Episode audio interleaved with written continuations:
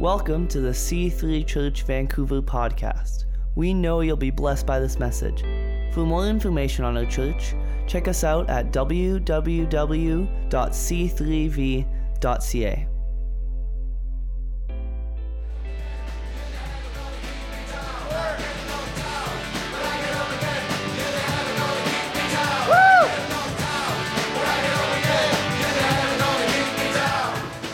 Okay.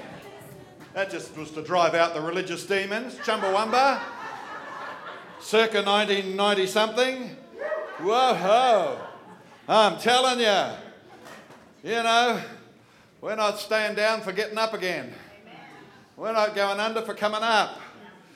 All right. Somebody says, What are you doing under the circumstances? You know, what are you doing under there? Get out of there. You know, we've had a few circumstances, right? You need to just read, read, read that. You need, it's, it's, it's important. There's a couple of things in there that's really important. One is not just explaining the cardboard floor, but there's a great metaphor in there of an, an amazing church in New Zealand, um, the Cardboard Cathedral. I had had invitation to come into Christchurch immediately after the uh, first earthquake to gather with the ministers because I'd done some I'd done some disaster relief spiritual work in the tsunami in, in um, Japan. And it was a very interesting thing because, um, you know, one of the things we noticed all around the city, the major churches were collapsed because they were all built 150, 100 something years ago. And um, because of uh, earthquake, you know, um, specifications, whatever, I'm looking for the word there, um, relating to a century ago, uh, the churches really were terribly affected by the earthquake. And um, the great iconic cathedral went down, uh, among many others. But you know, Christians have a great history of pushing back because we've got resurrection in us. We actually don't die, we just get back up again. we don't roll over and die. I've got to say this Kiwis don't either. I need to say that for my friends. We've got folks from Christchurch who really saw some of the, and, and personally suffered some of the worst of what happened in that um, earthquake. So, I, you know, in a way, um, it's a little poignant that they're here. But there's a metaphor in that, people. The church comes back.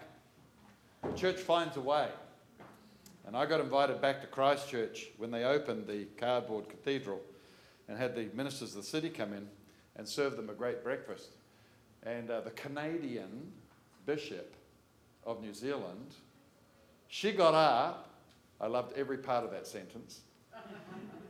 she got up and said, This is the first time we've been able to have a meal in the cathedral because back in the old Greystone Cathedral, we were not able to have food in there. Isn't that amazing? Amazing what you can do with a cardboard cathedral. We have a way of coming back, praise God, and that so serves my ends. Look at this. Push back is the subject today, and I'm starting a series. So read up on that. The second thing is you're going to find out what's going on. We are working according to a program. On the very back of this little flyer thing, it explains how the work in progress is in various phases, and that's from our leader uh, leadership group, our crosstown shift planner, that uh, diagram, and uh, you'll see that we're about number five. That's where we are and uh, we'll be progressing through to number six come through summer and the fall. So get yourself up to speed with what's going on because it will explain. You know, you know, you can think we should be going faster or we could be having more meetings. You bet we could be, and we will be. uh, and there's other things we can do now that we have our own home. But we're bringing it up to speed. Obviously, flooring's a big thing, and uh, furnishing is also. So have a look at that, see the progress we've made. It is phenomenal. Look what's happened thus far. It's been absolutely brilliant. All the people that have done so much work uh, would be just uh, bad if I started naming names, but I've got to name Mike and Nat for managing and overseeing so much of what's been achieved here. So amazing. So, so, so, so, so amazing. All right. So, okay. So, push back. Push back. Whew. I want to punch out some devil lights. I, I, I you know, I, it's a little risky because you start a fight, you got to finish it. You know, I come from a hood. I do. I come from a hood, a, a very gang ridden hood. I grew up with some very serious gangs around me. You had to align yourself somewhere, even if you weren't a gang member. You had to have the right friends. But the problem was, if you're a big mouth kid like I was, you got yourselves into more fights you, than you were worth, you know? And if you start something, you've got to be able to finish it, all right? And uh, I just, I'm not trying to provoke a fear, but I have to put out a warning today. If you want a safe, peaceable life without hassle, without attack, without kickback, um, you're probably in the wrong church. the, the, the, safest, the safest, the safest place is the cemetery. It's always quiet in the cemetery. You know, the dead don't talk. You know, they don't. Uh, they don't move either. It's a very safe place. But if you're alive and kicking and wanting to go places, you, you, you know, in God, uh, you, are going to stir up. So I've got a new series coming up. Uh, in the next slide, I'll just uh, show it to you. There's, there's the boys. Look at that. Aren't they amazing? Um, a new series coming up, uh, which is all about overcoming kickbacks, overcoming setbacks.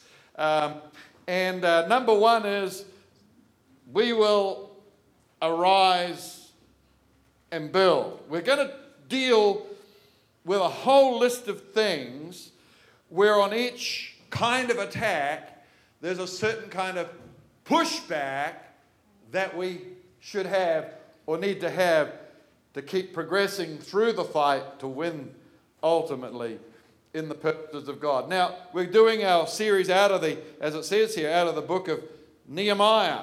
And um, Nehemiah, um, just to kind of précis the, the deal, he sets out in chapter 1 from captivity in Persia to lead uh, the people of God back into their homeland and to restore the walls of Jerusalem. Walls are defenses. When defenses break down, the enemy gets in. There were certain people who were holding office over the territory. Uh, some of them were Persian and some of them were Hebrew. Uh, Jews who were um, operatives of the government, not God's government, that other government the occupiers. So Nehemiah had to seek permission to come back and rebuild the wall. And guess what? He got it. Cutting a long story short, great story. You see it in Nehemiah 1. He got it. He got permits to come back, he got political authority, permission, and of course, he had God's permission. Now, people, you will remember a key verse to this church is Jeremiah 32, verse 8, where Jeremiah, 70 years or so prior to this, had purchased a block of land called the Field of Answered Prayer, the field at Anathoth. And God said to him, You have the right of redemption and the right of inheritance for this block of land. Buy it. Now, it was not the time to buy. They were under siege and about to go into this captivity from which Nehemiah was now leading the people out. But that prophetic transaction of land, it wasn't just that he had the right to buy that piece of family property and restore it back to the, the family, the field of Anathoth, but it was God saying, There's coming a day. There's coming a day. It was God setting a date. There's coming a day in 70 years' time where you're going to need your rights. You're going to need your permit. You're going to dig up your title deeds and you're going to wave it in the nose of every opposition that's going to try and stop you from repossessing. You know, if you don't pay your exorcist fees, you get repossessed. Don't look so serious. We don't charge. We don't charge for exorcisms. Uh, anyway, so okay, just moving on.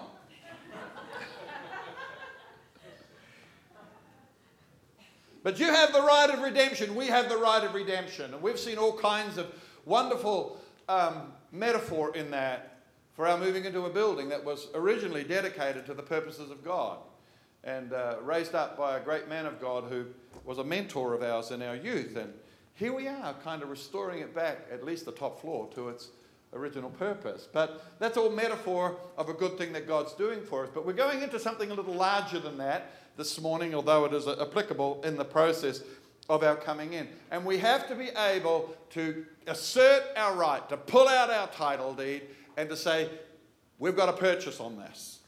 Get back, devils. And Nehemiah faced all this incredible opposition. 1 Peter 4, verse, uh, verse 12 says, um, this won't come up on the, the screen, but it says, Do not be dis- surprised at the fiery trial when it comes upon you to test you as though something strange were happening. you know, the guy walks back with all the authority, political authority was backing him, sent him letters, and he's got God's permit, he's got the title deed of Jeremiah, and he comes back, and next minute, everything erupts against him. Those that were in local power, local government, set out to stop him from coming in. And all hell broke out against someone who was coming to repair the defenses. I want to help you repair defenses. I want to help you build the walls of spiritual defense in your life. But in doing so, if you're a willing participator in this series, you're in for the fight. You've got to lay hold of your title deed. You've got to lay hold of your promise. You've got to lay hold, of, lay hold of God's word. You've got to be sure as sure that the right of redemption is in you. I'm sure that it is. But You've got to be sure because we're going to be punching devil lights out along the process. Now, Nehemiah's name means the Lord comforts. I don't know whether that stirs up immediately in your mind the fact that the Holy Spirit, Jesus introduced him in John 14, verse 6. He says, I'm going to, John, John, yeah, I said that right. John 14, verse 6. Um, I thought I said 6.14. But John 14, verse 6, Jesus said, I'm going to send the helper, uh, or uh, other translation, the comforter. And he's going to be in you. All right? Nehemiah's name means the Lord who comforts. He's a picture of the Holy Spirit. He's a picture of the, of the moving of God's Spirit in a time of restoration. He's a picture of God's Spirit who comes, listen, to build us up in our defenses to make a resistance on evil and the devil. You see, when, when it says the Holy Spirit is a comforter, it's not just saying he's a consoler. You know, this is not, you know, Patty, Patty lost her bag for about an hour and a half last week, and we were in mad panic. I was actually driving through a tunnel on my way to the airport to Sydney when the phone call came through. Said, I've lost my bag. It's got all the keys in it. I can't go home. I can't drive the car. But then I thought of the building, right? All the keys of the building. You've got to know if we lose the keys of the building, sorry, Patty, if we've got to lose the keys of the building, that's like the keys of the kingdom have been taken from us. You know, you can sleep on the street patio. Somebody will take you in, you know. But look after you. There's plenty of cars. Your kids will take you home. But, but don't lose the keys of the kingdom because there's a big price to pay. You know, uh, if, if we lose the keys here, all the people downstairs and the commercial properties, everybody's got a key in there, is, is going to have to have security keys renewed. That's going to be a lot of money, right? Uh, I wasn't thinking dollars, but.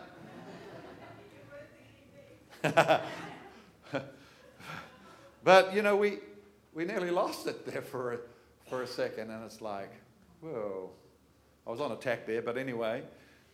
But whoa, the devil will do anything to cause us to lose our peace, right? And to disrupt. I thank God that we found the keys.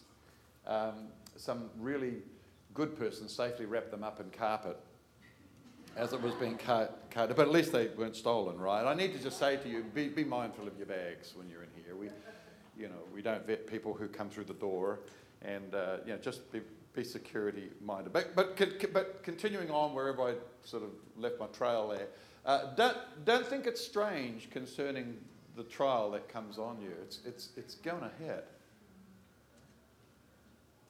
Peter warns us. There, there's going to be a slapback. Now, I almost want to apologize to all the leaders because I took them into a fight from October on. Once we decided, they drew a line. You've got to know what's happened from October on. I can't go through the list. It's, a, it's an unglorified mess. People have been stalked. People have had things stolen. Sickness has hit the home. People have lost jobs. It's just like people have had uprisings in the office. I'm talking, this is amongst the leaders, and that's all in my office. I didn't lose a job. But, but truly, there has just been one unholy assault. And I go, oh man, I, I, I try. No, I'm not sorry. This is what it takes. We've been around for years. It's not about a building, it's not holy, but it's about taking ground. Eternal consequences are fought and sought out over pieces of ground. Always. we learned this when we were about 22. We were in an office that was a burned out garage, like a service station, you know, fixing cars up. In the Blue Mountains of Australia, it had been burned out. And all the walls and things had cinders and charcoal on. I don't even know whether they would have passed the safety thing. and I was the Christian organization's graphic artist, or one of them, bits of ash would fall onto white paper, like charcoal drawings that you never designed.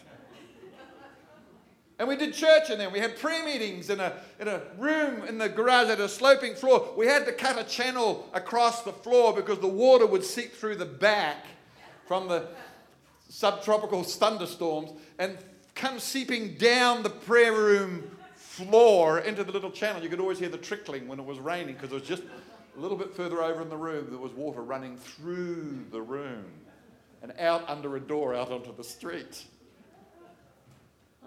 Kickbacks. oh my God. So we decided that we're going to buy a block of land, and we did. We found a block of land. We went to the real estate agent. We put down a deposit, saying we, you know, organizationally. And um, we decided with some excitement to take the whole staff up to the block of land to walk on this block of land. It's like 40 acres on a ridge looking out over towards Sydney. We had designs for a massive big conference centre. We are going to put up a great big, you know, like a 30 foot cross with lights on that you could see from the Opera House, which had just opened. And, you know, we cut like this was. So we all went up to our land to give thanks and to rejoice. We went up there to give thanks and rejoice. We were standing on the land in the midst of, it had been used for a market garden. We were in the midst of dead cabbages, if you remember this. and this irate, farmer looking dude comes powering across the ploughed turf. What are you doing in here? Get off my land! He had leased the land, but the owner had sold us the land. You get what I'm saying? Yeah. He, he hadn't yet stopped his lease. We were now becoming the owners. Becoming. But immediately there was a confrontation. Immediately. As small as it was, it was nothing. With a lot of hot air, we just politely said, okay, you'll find out we've actually bought this sunny boy and you'll be paying us money. But anyway,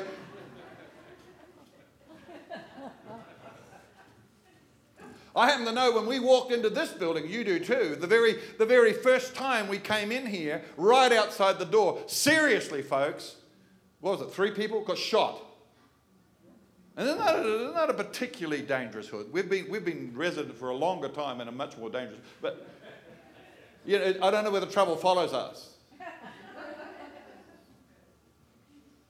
But all I'm saying is when you make a move, eternal consequences are sorted out on that piece of ground.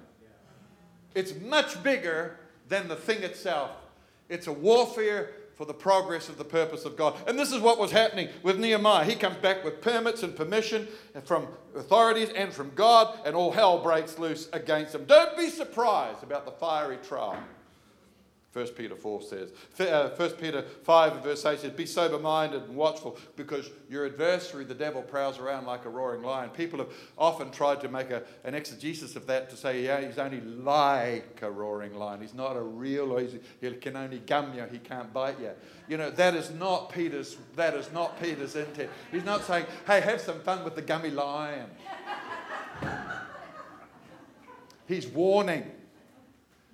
He's warning saying this beast will rip you apart if you're, if you're unsuspecting, if you're not engaged, if you're not alert, if you're not, th- th- there's certain other guarantees for you, but it's, it's not just in playing him down.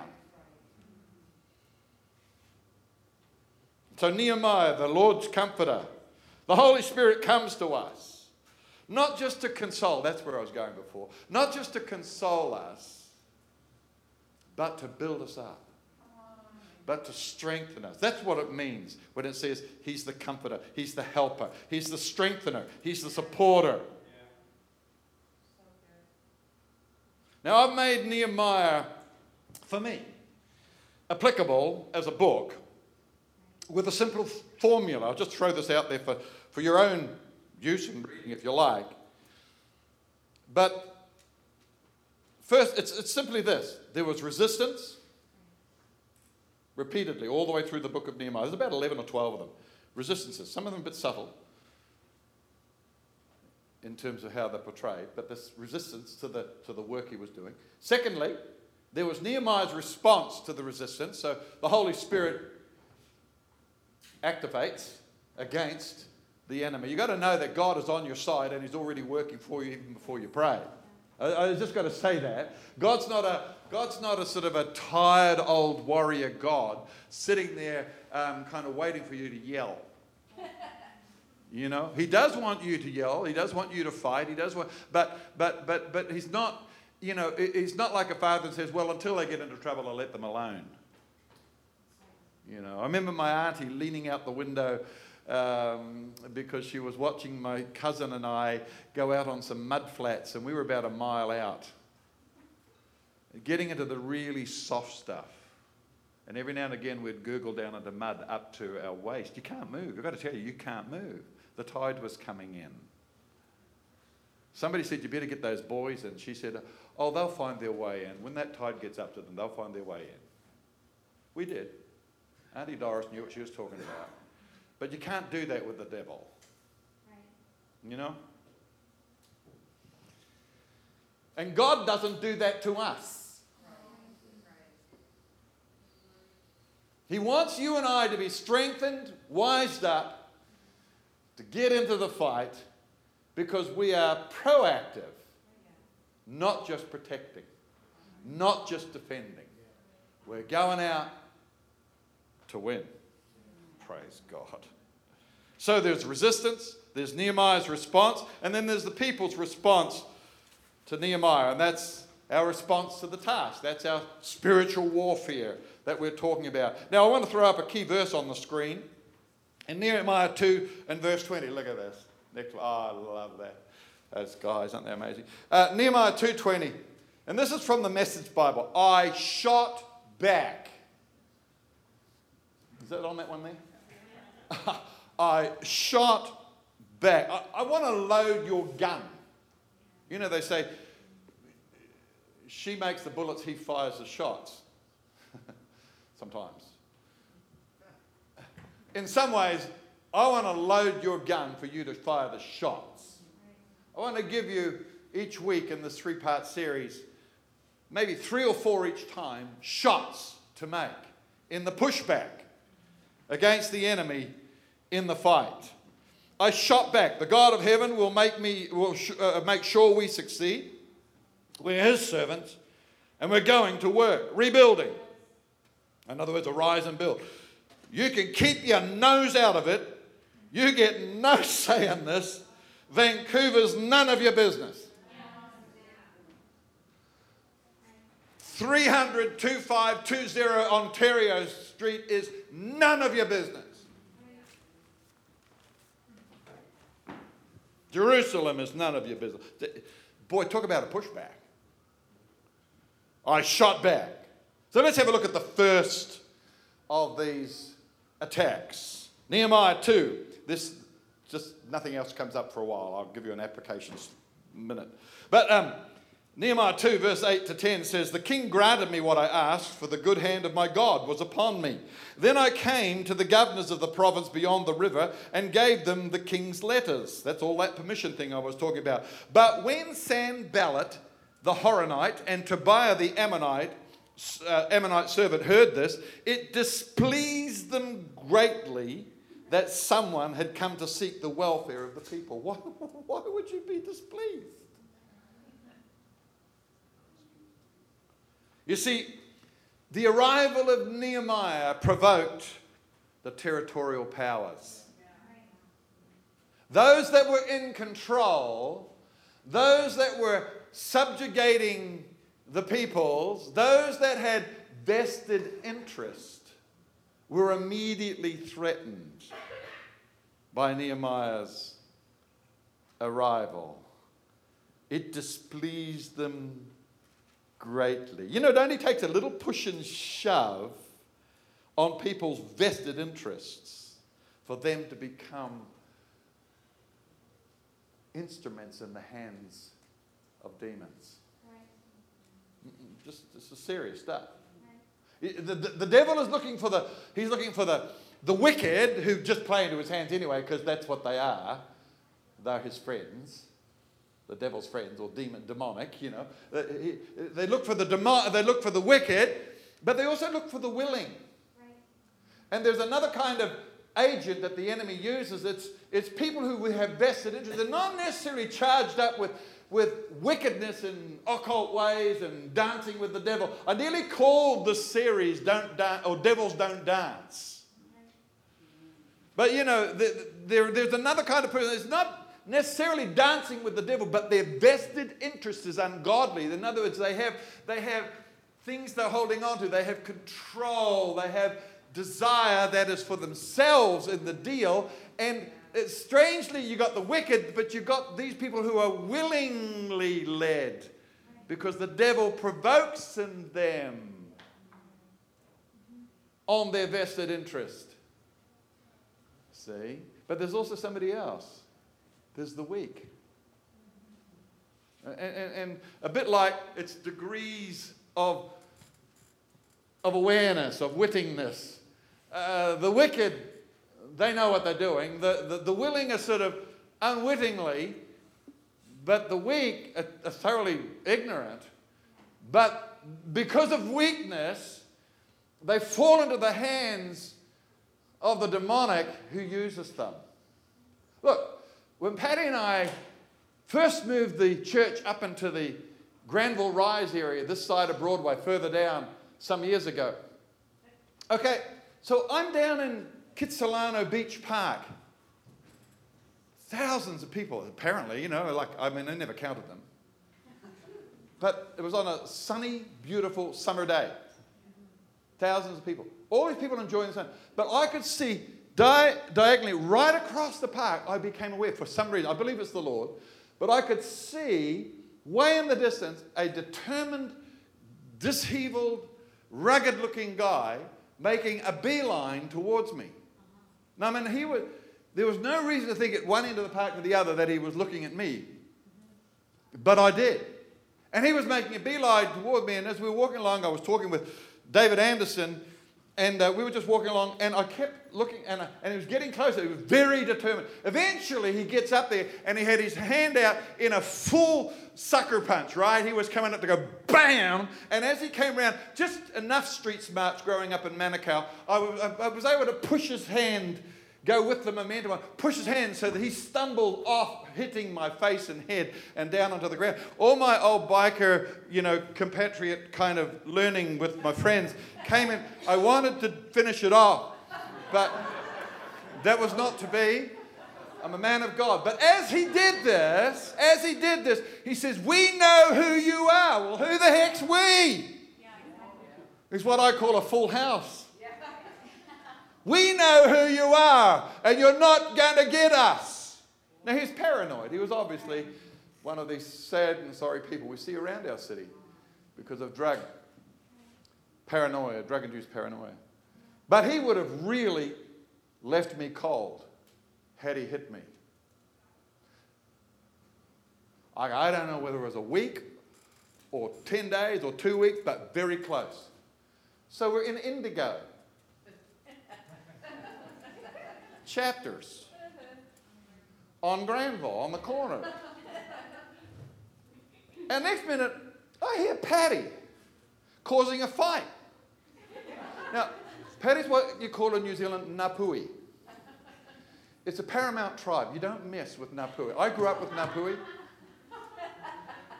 They were my protectors. I married a daughter. Whew! There's this woman, not that woman, that beautiful lady. There's this other woman, disheveled, paranoid, yelling at Paddy. We know who you are. You come to get us. You're not going to get us. And I thought, wow, that demon's bouncing around town, isn't he?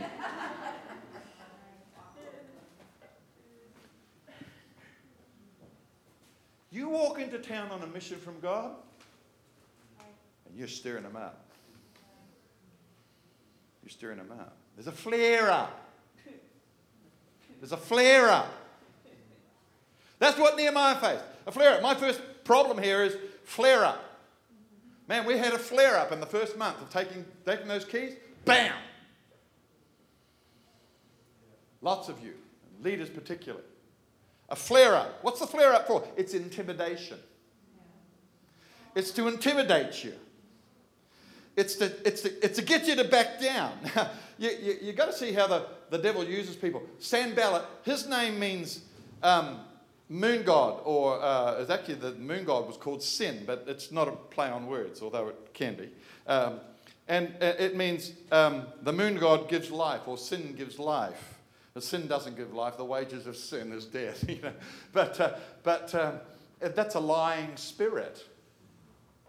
That's a lying spirit. Other gods do not give life, they take you down. They destroy your life. They play up to your feelings of good and desire, but what they're doing is they are destructively pulling you apart underneath. And that's the Sanballat. The, the, the accomplice is Tobiah. Now, Tobiah has a good name. So you've got enemies with bad names and enemies with good names. To, Tobiah, he's apparently Jewish. His, um, his name means Jehovah is good. you know, I, I just got to put it out there. Beware that sometimes opposition comes through good names.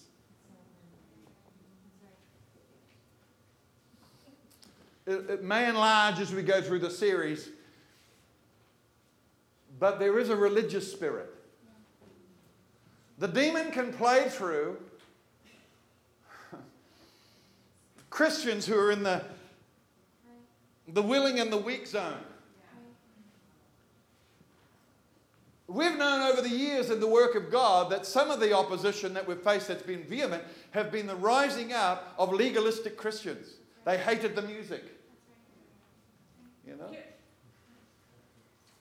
Well, if you don't like the music, like I said, have church in the graveyard, that's fine. They don't sing down there either. You know, the Bible says the dead in Christ shall rise first. Maybe you'll get there before us.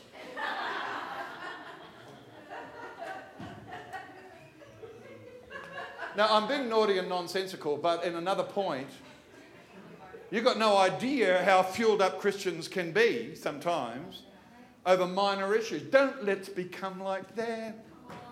Oh my goodness, don't let's become, let's be large, big in spirit. If they're different, they're different, and somebody's difference is being met, God need is being met because of their difference, and you know, you know what I mean? You know, when I handed the church over to John and Dan Pierce on the Sunshine Coast, he was doing a life application series on um, Christian behavior and sex. Not so much about sexual behavior, about you know, the issue. And um, he, he, he, he took a kind of a, you know, a culturally relevant, um, humorous approach. In an advertising statement, it's about, you know, dealing with sex in the city. You know, there was a church down the road that fully organized to come out with placards and march around the church where they were meeting in opposition to them for using that title, Sex in the City. Yeah, haven't we got something else to fight about? Yeah. If I don't like it, doesn't matter. I wouldn't do that. Doesn't matter. But see, opposition can come in different forms and ways. And the devil uses the wicked, the willing, and the weakest. But I want to tell you, having said that, because I was really building up on a point, and the point is this 2 Corinthians 10, verse 4 says, For though we walk in the flesh, we're not waging war according to the flesh. In Ephesians 6, it says, We wrestle not against flesh and blood, but against principalities and powers and rulers of darkness in high places. There's two things being said in what I've just said. In 1 Corinthians chapter 10, uh, 2 Corinthians chapter 10 and verse 4, it says, We don't war according to the flesh. And in Ephesians 6, it says that our warfare is not against flesh and blood. There's two things in that. One is our opposition is not the people through which opposition manifests. See that? And number two, our tactic isn't to have a comeback that is fleshly. So we don't punch them out. You know, we don't punch them out. We don't ball them out. We don't pull them down. We, you know, we, we don't resort to flesh and blood tactics against flesh and blood. We're in a spiritual warfare with spirit needing spiritual tactics. Now, look, here's Nehemiah's response. you got to read it, go home, homework. But in chapter 2, with the opposition mounting, with the flare up, with the intimidation of Sanballat and Tobiah, what does he do? He doesn't jump into the newspaper and write articles about, about them. He doesn't call down fire on them yet. He, he, here's what he does he just takes his darn old time. Like Nehemiah, don't you know they're seething down there? Don't, don't you know that they're working on a plan to get rid? He just takes his time. He doesn't react. We don't react, we respond to God. He doesn't. Re- the Bible says that for three days, I mean, within those three days, they could have taken him out. But he didn't react. He, he doesn't. Three days. And then he goes out at night, takes a, a trusted soul with him. He goes out at, and he says he told nobody. And he rides across the ruins. So listen to this restraint, reconnoiter. You know what reconnoiter is? You don't know what it is, do you? You're going to learn a military word here this morning because you're in a fight. Reconnoiter is when you slip out and you have a good look at what the enemy's got, what needs to be done, and you're making assessments as to the tactic, as to the response. My father used to have to do this thing called night patrol in the desert in North Africa during the war. And he would tell me these stories, you know, you'd be you'd be out across the wire in no man's land as close to the enemy as possible. You could hear them talking, you could see the burning of their cigarette, you, you could smell their food, huh? and you just had to keep silent. But your, eye, your, your job was to figure out how many guns they had, how many assess how many people they had in that dugout or that trench, and and what kind of weaponry it was, and as get as much information as you can, and if possible, nab one of them with a bayonet quietly. I don't mean kill them. Bring them back. Because you have to get a lot of information before you actually do an assault. Restraint, reconnoiter. Then he comes back, and this is this is, this is in the text here. Then he comes back, and um, he talks to his, he talks to his people, um, verse 17, chapter 2 Come, let's build the wall uh, that we may no, no longer suffer derision. For I told them of the hand of my God that had been upon me for good, and also of the words of the king that he had spoken to me. So he, he, he re- had restraint, he reconnoitered, and then he reassured the people of the good hand of God upon him. And he re envisioned them. He said, We've got permission. We're going forward. We've got permission. We're going forward. We're not, we're not backing down here. So there's that little progression. I'll give it to you like that again restraint, reconnoiter, reassurance, the good hand of my God is upon me, and revision.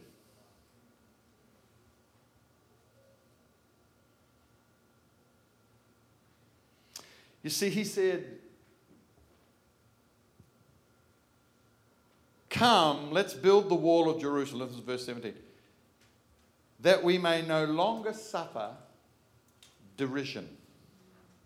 Derision means taunt, contempt, insult, humiliation, intimidation. We're not going to be intimidated anymore. But we've got a plan.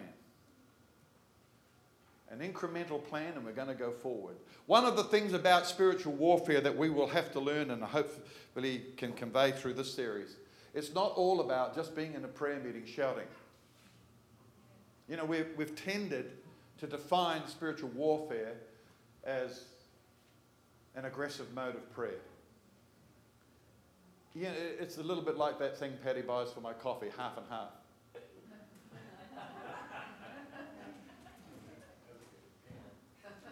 It's some of that, for sure.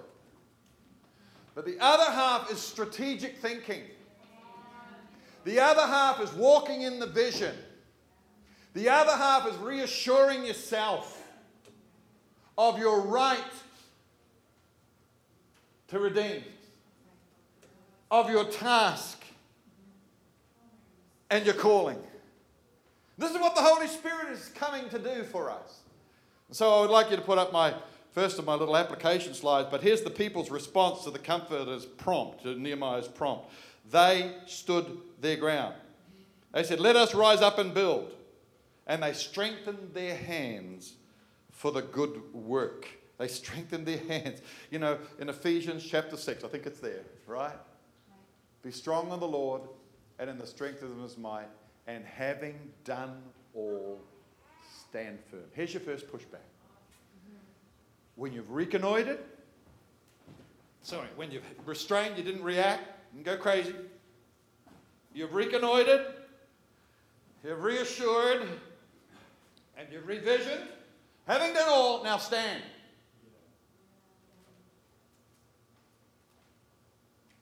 You're making a stand. You're not on a retreat. You're not retreating. You're not got reverse gear on. You're just winding up to slip the gears to move forward in a slow rolling tank that's going to blow the enemy out of his position. But you stand firm on the ground that you have the ground of permission, the ground of right. Thank you, Lord Jesus. So there it is for today.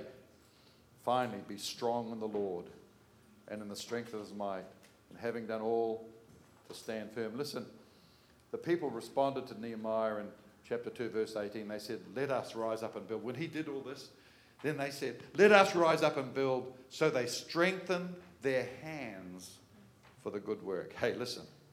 Refuse intimidation with a constructive rise up. Don't be put down, push back. But don't be intimidated, stand up. Push back by standing your ground. That's the first pushback.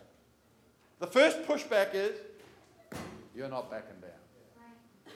The first pushback is, hello, devil, you thought I would run with your intimidation, With all the noise you've been making, with all the threats and whatever, with all the pressure, with a sudden flare up. Well, i have got news for you. I don't think it's strange that you are flaring up because I'm a Bible reading Christian. This is something that's coming against us for now, but all I know is you're a loser. We'll get to that. Praise God. I hope I'm helping you. Stand your ground. Nehemiah said, I shot back. Here's one shot for you to make this week if you have never shot back at the enemy before. Stand your ground. Be strong in the Lord, the strength of his might, and having done all, stand firm. Be constructive, not destructive. I said, we'll rise up and build. Here's what, here's, what, here's what we can do sometimes under pressure. I'll rise up and cause a mess. I'll react all over the show. I'll kick the chairs over. I'll blitz my brother. I'll blame shift. I'll do this. I'll do that. Hey, hey, hey, calm down. Don't be in the wicked, the willing, or the weak, but be strong in the Lord. The Bible says they strengthen their hands Be strong in the Lord and stand firm. Would you stand with Oh, I'm so looking forward to this series.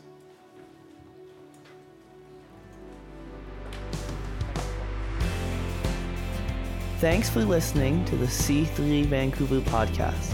For more information on our church, check us out at www.c3v.ca.